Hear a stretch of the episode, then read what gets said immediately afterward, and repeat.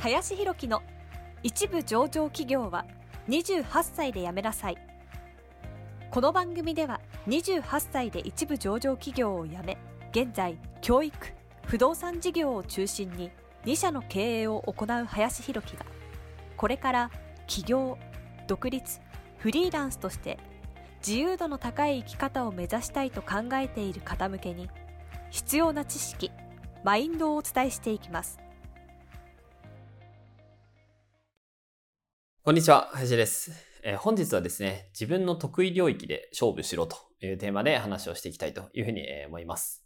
えー、まあ、これはですね、まあ、ちょっと先の話になってくるかなというふうに思ってるんですが、まあ、若い時はですね、とにかくいろんなことっていうかね、えー、自分が何に向いてるのかとかもよくわからない部分もあるので、ま、いろんなあのことをやっぱりやっていった方がいいなというふうに思います。ただ、まあ、ある程度ね、こう経験していくと、まあ、だんだんその自分のね、強みだったりとか、自分のこう勝ちやすい事業みたいなのが、あの、出てくるなというふうに思います。で、そしたらですね、こう、まあ、新しいことはやっていったりとかする必要性もね、あるんですけれども、やっぱ自分が一番得意としている、その、えー、事業のやり方？みたいなところは、やっぱここをね、ベースずらさないっていうのは結構大事だなっていうふうに思っていて、どうしてもなんかいろいろちょっとね、儲かってきたりとかすると、えー、じゃあ飲食やってみようかなとかね、なんか他のことやってみようかなみたいな話で、結構全く自分のその得意領域と関係ない事業もやりたくなっちゃうっていうか、まあ、実際僕もやってたりもするんですけども、やっぱそのベースはやっぱぶらさない方がいいなっていうか、それがやっぱり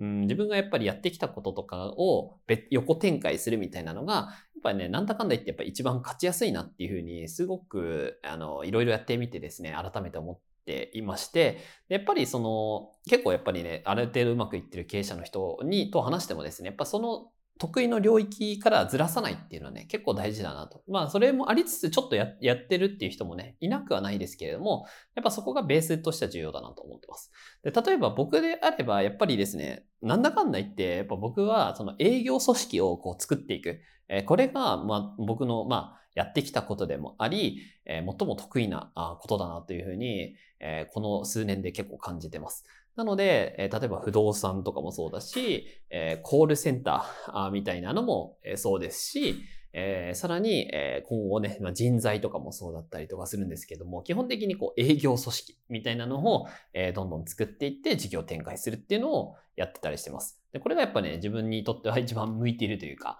えー、得意なことだなというふうに思っているので、そんなにね、こう、なんていうのかな、頑張らなくても結果が出るみたいな感じだったりするので、やっぱそこをね、ぶらさずに今後もね、ある程度やっていこうかなというふうに思っています。で、一方で僕もね、よく日頃から一緒に仕事させていただいている出版の編集長みたいな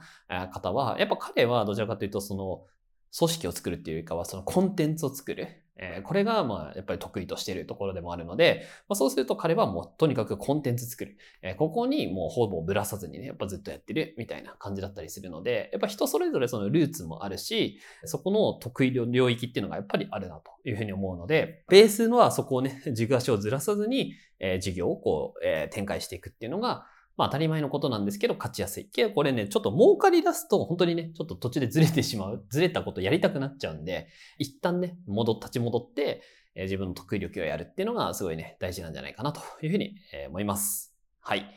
ということで、えー、本日は、えー、自分のね、得意領域で勝負しろというテーマで話をさせていただきました。えー、本日もありがとうございました。本日の番組はいかがでしたでしょうか？この番組では、林弘樹への質問を受け付けております。ご質問はツイッターにて林弘樹とローマ字で検索していただきツイッターのダイレクトメッセージにてご質問いただけたらと思います。たくさんのご応募お待ちしております。